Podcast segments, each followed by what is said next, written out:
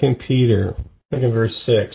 Second Peter two six. It says, "If he condemned the cities of Sodom and Gomorrah by burning them to ashes, and made them an example of what is going to happen to the ungodly, and if he rescued Lot, a righteous man, who was distressed by the filthy lives of lawless men, for that righteous man living among them day after day was tormented in his righteous soul by the lawless deeds he saw and heard. If this is so, then the Lord knows how to rescue godly men from trials and hold the unrighteous for the day of judgment while continuing their punishment.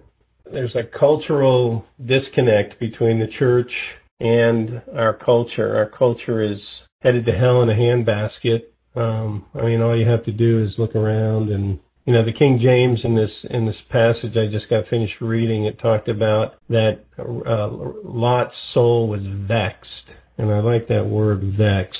And you know, when I look around at the ungodliness that surrounds me, I am vexed.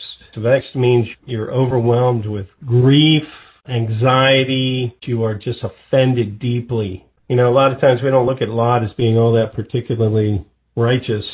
I mean, you know, right? Lot made some bad decisions, but in this section, he was he was the the light in in Sodom, and he was vexed in his soul by what he saw and heard. And so, uh, I was thinking about how do we counter counteract that in our lives? I mean, we are we are surrounded by culture all the time, and it seems like the more we become acclimatized to the word, the more offensive the world becomes. The more I grow in the word, the more the world becomes offensive to me. So I was thinking about that and I was thinking about what, what we do to defend ourselves and I was thinking about thankfulness. So I wanted to teach today on thankfulness. I think it's important. Go to Ephesians chapter 5. Ephesians 5. You know, thankfulness is one of those subjects. You bring it up and people go, yeah, yeah, yeah, I got it. We're supposed to be thankful. I think it's a, a, a big topic. You know, every year we have Thanksgiving. You know, I've mentioned this before. When Thanksgiving comes, I always say, okay, but what's the object of your Thanksgiving? Who are you thankful to? You know, somebody gives you a present, you would say, thank you. And who are we thankful to on the day of Thanksgiving? I mean, plenty of people are saying, well, I'm thankful for this and I'm thankful for that, but who are we thankful to? And that always stumps people. I mean, unbelievers. Of course, we're thankful to God for all these blessings of His. So Ephesians chapter 5, look at verse 18, it says, Do not get drunk on wine, which leads to debauchery. Instead, be filled with the Spirit. Speak to one another in psalms and hymns and spiritual songs. Sing and make music in your heart to the Lord, always giving thanks to God the Father for everything in the name of our Lord Jesus Christ so the first thing that we learn about thankfulness is it's not circumstantial, that we are thankful all the time in all situations for everything. We're thankful. We're thankful. Go to Colossians chapter 3. Colossians 3. You know, I think what, what robs us of our thankfulness is the routine, day in, day out grind of life. It robs us of our thankfulness. We get caught in the machine of life. and we uh, we forget to be thankful. So Colossians chapter three, look in verse fifteen. Let the peace of God rule in your hearts, since as members of one body you were called to peace, and be thankful and be thankful. So we're allowing the peace of God to rule our hearts, and we're thankful. So thankfulness and peace go hand in hand. Let the word of Christ dwell in you richly as you teach and admonish one another with all wisdom, and as you sing psalms and hymns and spiritual songs with gratitude in your hearts to God. So we're, you know, I get this sense of, you know, filled to overflowing, that you have, you know, this uh, cup that's filled to the capacity, then it overflows with thanksgiving to God. God loads us up with His blessings. We're singing psalms, we're singing hymns, we're singing spiritual songs with gratitude in our hearts. And it says, and whatsoever you do, whether in word or deed, whatsoever, you're to do it all in the name of the Lord Jesus, giving thanks to God the Father through him. So the Lordship of Jesus Christ in our lives is in everything. Everything we do, every decision we make, it's through our Lord Jesus Christ. And accompanying it is this great thanks that we give to God through him. Now, of course, that makes us very adaptable, doesn't it? You know, the world goes into a, a hissy fit if something doesn't work out the way they expected it to. For us, we're pretty adaptable. That if the situation is going for us, we're thankful to God. If the situation goes against us, we're thankful to God. I mean, I think about a cat. You throw a cat up in the air and the cat always lands on its feet. And my son Joshua has test that, tested that theory many times. but cats always land on their feet. Well, so do believers. And why do believers land on their feet? Because we're thankful that God accompanies us in every situation. He's always right there with us. There's always things to be thankful for, right? This isn't just me, uh, you know, adjusting my doctrine so that it it fits the circumstance like some chameleon. It's that we are always thankful that that's the constant in our lives. That even when things are looking bleak, God is still on the throne. And we have the victory in Christ. That will never change. It will never change. Now, whether a person wants to admit it or not, life is spiritual. It's spiritual. I look around, uh, we live in the most blessed nation in the entirety of all history. Of all history, we are a blessed people from a national point of view. Our country is the most prosperous. The people are the most well educated. We have the most diverse population. And yet, to many Americans, if you were to ask them, they would call this country the worst of the worst. And how, how can you come to that conclusion? Because men love darkness rather than light. That's it. Because people aren't thankful for what they have. That you can take a person who is absolutely uh, rich, has everything he could possibly need, and that person is typically the mo- most, uh, you know, spoiled, right? The worst thing you can do for your kids is give them everything they want. Why? Because that kid will grow up with expectations of more and more and more. They're not thankful for what they have. Any good parent understands this. And I think that's one of the reasons why a good parent learns to say no. Because if everything is yes, then that child's not going to understand thankfulness. The world has a constant diet of resentment and discontent and bitterness and unforgiveness. This is what we see all around us. And there are physical ramifications that come along with these spiritual maladies. And it's only thankfulness that is the spiritual antidote. Go to Proverbs chapter 15. I look at our, our culture. I mean, people are living longer and longer lives, but uh, are they blessed? Are they blessed? Proverbs 15. Look in verse 13. It says, A happy heart makes the face cheerful, but heartache crushes the spirit. Heartache crushes the spirit. Go to Proverbs 15:30. It says, A cheerful look brings joy to the heart, but good news gives health to the bones. So you really see that there's a, a physical aspect to this. Uh, Proverbs 16:24. Pleasant words are a honeycomb, sweet to the soul and healing to the bones. Proverbs 17, verse 22. A cheerful heart is good medicine, but a crushed spirit dries up the bones. And then uh, you don't have to turn there, but Hebrews chapter 12 and verse 15 it says, See to it that no one misses the grace of God and that no bitter root grows up to trouble and defile many. So thankfulness is the key. If you're thankful, you can't be bitter. If you're thankful, you're going to have a cheerful heart. If you're thankful, you're going to be speaking pleasant words. You know, I think about the physiological effects of unthankfulness, um, you know, heart issues, cardiopulmonary issues, or eating disorders. How many people have horrible eating disorders because they're so racked by anxiety that nothing works properly. Hypertension, that's a biggie in people our age. They have to deal with hypertension.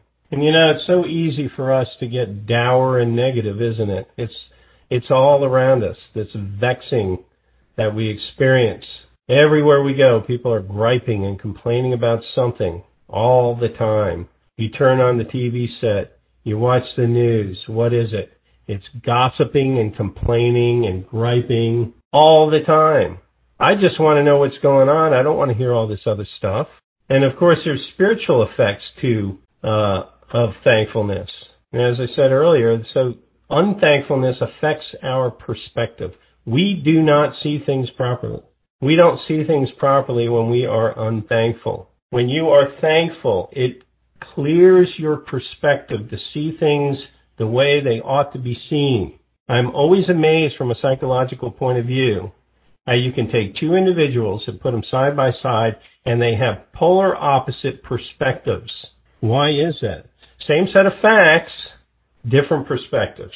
One person sees, you know, he's confident. He sees, you know, ways to do things. He's inventive. He's ingenious. He's hopeful. And another person is griping and complaining and can't see a way where there is a way. People like this are spiritually handicapped by resentment and discontent. For a believer, it's it's just fatal spiritually. I mean, that a person who allows or a believer who allows himself to be overcome with, you know, resentment and discontent is absolutely sluggish in responding to God's direction, if he can perceive it at all. He, in fact, he's actually blinded to certain spiritual realities. You see, a person cannot complain and be thankful at the same time. It's just not available. I think about in our culture contentment versus covetousness or envy or discontent. We have a culture that is constantly looking over the shoulder of somebody else. Well, they have more than I do, right? They have a prettier wife or a cooler car or, you know, they, uh, they have a better job. And it's this constant comparison and it breeds discontent and unthankfulness in our hearts. You see, thankfulness for the believer is just not an option. As nature abhors a vacuum, the same is true spiritually. If you don't have thankfulness in your hearts, something else will take its place. And that's the truth. Go to Proverbs chapter 14. Proverbs 14. And look at verse 30.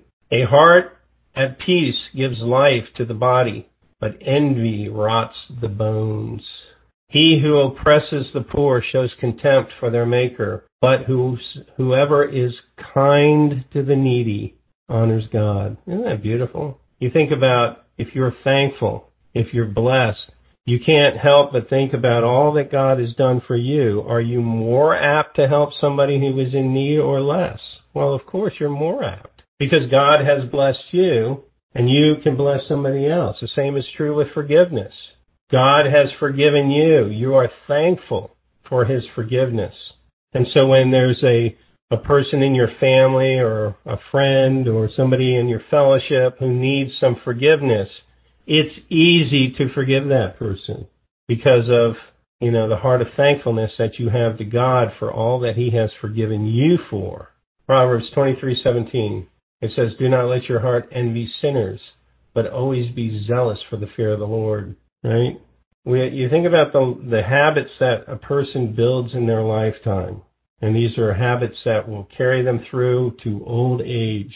And I think about people who have unfortunately chosen to build habits of unthankfulness, discontent, unforgiveness, or resentment. Go to Psalm 90, verse 8. It says, You have set our iniquities before you, our secret sins in the light of your presence.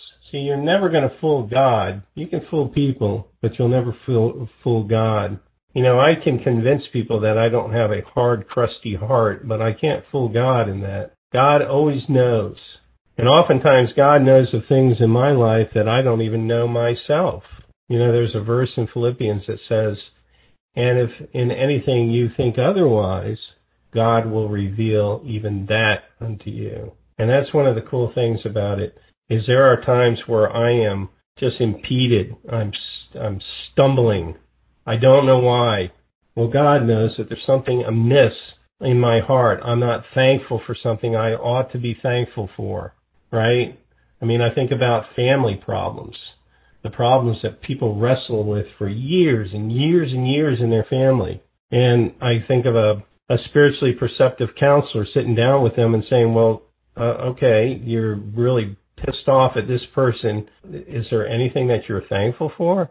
The point here is that we should be, I mean, even before wrestling with any kind of issue, we ought to be reflecting in our prayer life for our family on the things that we're thankful for.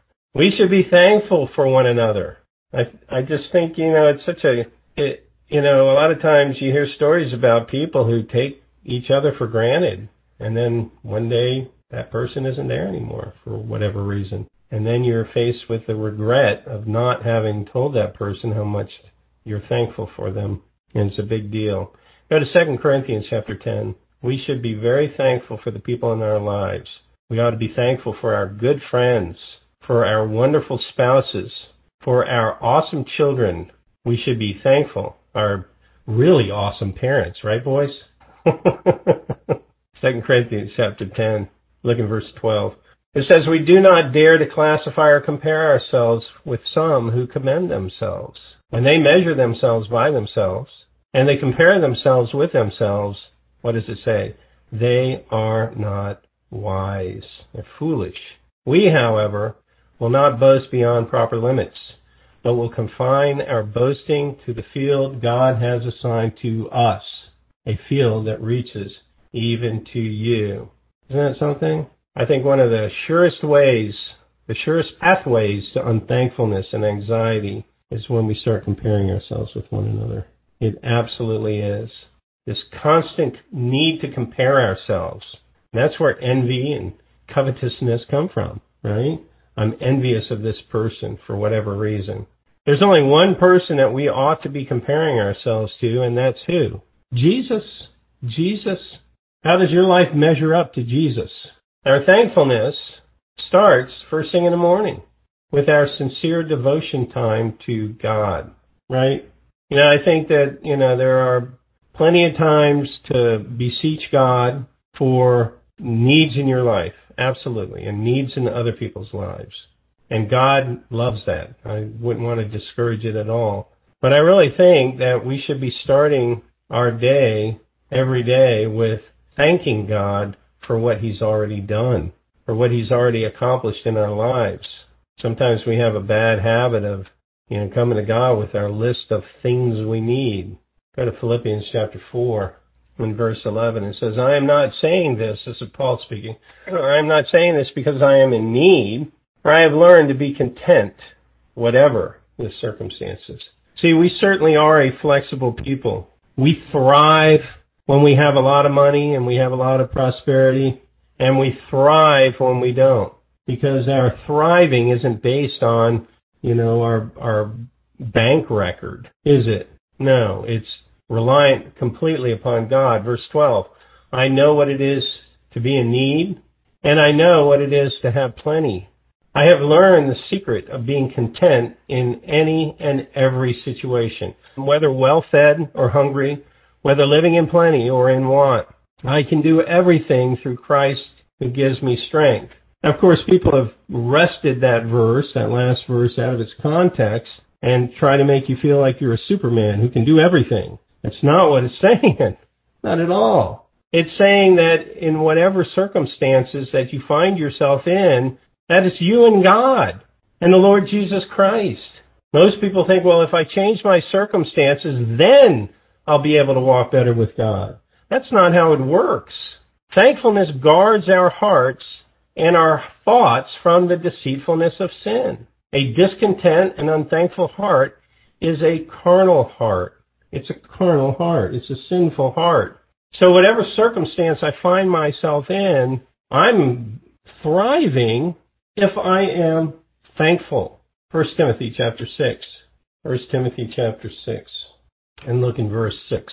It says, But godliness with contentment is great gain. Godliness and contentment.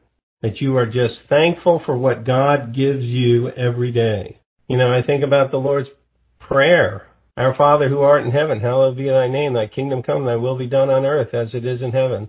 Give us this day our daily bread, right? We're, in, I mean, that's a pretty humble, you know, to-do list for God, isn't it? Just take care of me. It says that if a man has food and raiment, he should be just blessed, right? Content.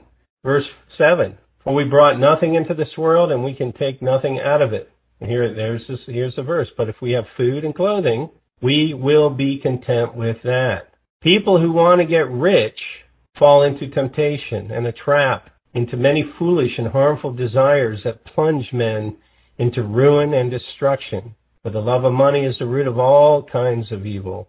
Some people, eager for money, have wandered from the faith and pierced themselves with many griefs, many griefs. But you, man of God, flee these things, flee all of them, and pursue righteousness, godliness, faith, love, endurance, and gentleness. You see, this is the spiritual life. It is not linked at all to financial prosperity. Not at all. Uh, go to Hebrews chapter 13. Remember, Paul said, whether I am rich or I am poor, it makes no difference to me. In former ministries, we used to take, I mean, just incredibly so, a person's financial prosperity and link that to his spiritual growth. It's crazy. Crazy, crazy. How did we ever do such a thing? Hebrews chapter 13, look in verse 5, it says, Keep your lives free from the love of money and be content with what you have, because God has said, Never will I leave you, never will I forsake you. So what is the true riches in this verse? The fact that God will never leave us or forsake us. That makes us rich. I mean, compare the, you know, the, the fact, you know, a big bank account, compare that with God promising that he'll never leave us nor forsake us. That's crazy, isn't it? So, how are we thankful in adverse situations? We recognize that God never leaves us and he never forsakes us. He has a personal commitment to each one of us. Each one of us and he will not suffer any of us to be tempted above what we are able.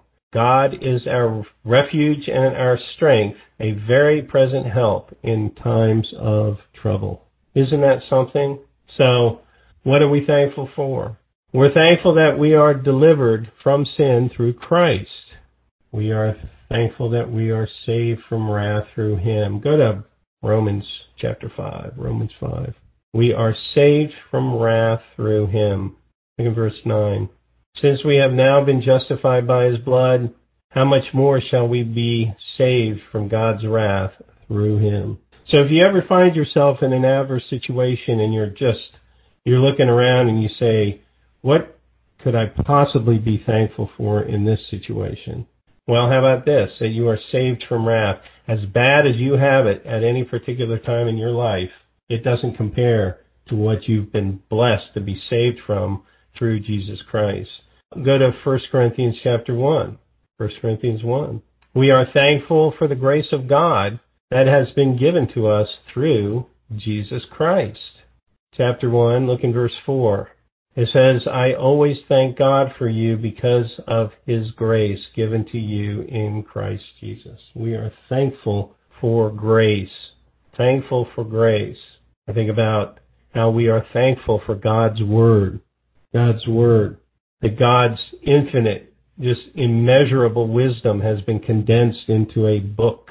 It's a, the most amazing book that has ever been written. And we have access to this book everywhere we turn. Isn't that crazy? I mean, I get online, I can find Bible verses everywhere. We've got Bibles lying all over the place in this house. You know, sometimes you think about it, if it was more rare, we might take it a little more seriously. We may we might value it more, wouldn't we? But you know, I think about these countries that have no access to the Bible. You know, I always think of this YouTube clip that I saw where these um, Koreans are being given Bibles for the first time, North Koreans, in a fellowship. They have a camera in there. They bring in Bibles and they give these Bibles to these Koreans, and they were ecstatic. They were leaping around and jumping and crying and all kinds of stuff. I mean, it was really amazing. And You know, the Asians aren't known for their, um, you know, their displays of emotion, but these people were just beside themselves with joy. Something is some other things that we're thankful for. God's forgiveness. I am thankful for God's forgiveness every day, and we should all be thankful for that. In fact, we should be very wary of the times where we're not thankful for it, because why? If I'm not thankful for God's forgiveness, I'm taking it for granted. And if I'm taking it for granted, I'm also taking my need for that forgiveness for granted. And that's not good. That's not good. We're thankful for God's salvation. We're thankful for His salvation. That God has blessed us with His salvation when we deserve none of it. We're thankful for faith and hope and love. Can you imagine, uh, you know, with what we have learned about the Bible and how we have, you know, our hearts have gravitated towards hope to then be denied it? You know, hope deferred maketh the heart sick. You know, we have a world out there that has no hope. It's hopeless. People finding their hope in their politics. It's crazy. God has rescued us from our disappointments and our discouragements. I've had many disappointments and many discouragements in my life, and God has rescued me from them. Do we think about that? How about the fact that God is our sufficiency? How thankful are we of that? Go to 2 Corinthians chapter 3, look at verse 4. Such confidence as this is ours through Christ Jesus, or Christ uh, before God. It says not that we are competent in ourselves to claim anything for ourselves, but our competence comes from God. That word for competence is translated in other versions as sufficiency, our competence. He has made us competent as ministers of a new covenant, not of the letter, but of the Spirit. For the letter kills, but the Spirit gives life. Right?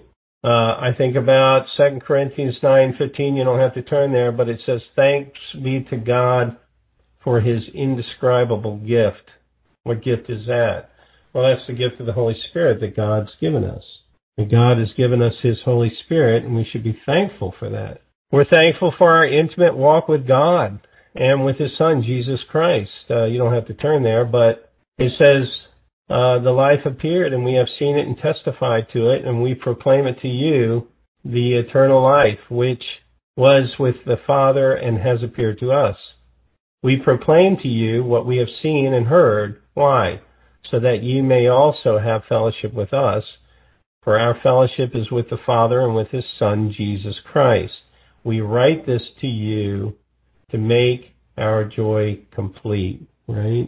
So we're thankful that we have a relationship with God. No other religion offers that. That you have a relationship with God and you have a relationship with your Lord Jesus Christ. And then another thing I was thinking about is that we have access to the Father through Jesus Christ. Go to Ephesians chapter 2.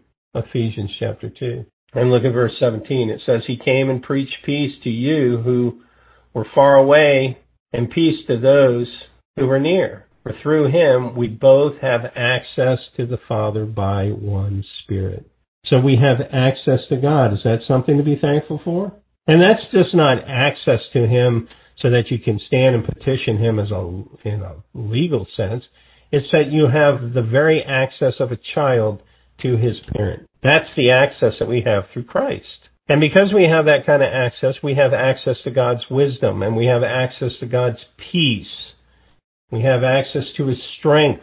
We have access to his patience and his long suffering.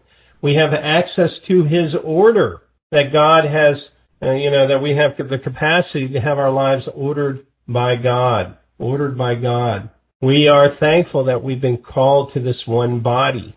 Go to Colossians 3:15 and look in verse yeah, 3:15. It says, "Let the peace of God rule in your hearts." We read this earlier since as members of one body you are called to peace and be thankful. Be thankful. We're thankful for this calling that we have. We're thankful that those things that God hid from the wise and the prudent, He has revealed them to us. How about that? Go to Matthew chapter 11. Matthew 11. That God has shared things with us that He has denied to righteous men and women in the past. Matthew 11, verse 25. It says, At this time Jesus said, I praise you, Father, Lord of heaven and earth, because you have, hid, have hidden these things from the wise and the learned and have revealed them to children. Isn't that amazing? I mean, it's amazing how much we know of God's Word. Absolutely amazing. God always us always causes us to triumph through Christ. Um, you don't have to turn there, but 2 Corinthians chapter 2 verse 14. But thanks be to God, who always causes us or leads us in triumphal procession in Christ and through us spreads everywhere the fragrance of the knowledge of Him. So God has blessed us in Christ and we, He has given us the victory. Is that something to be thankful for?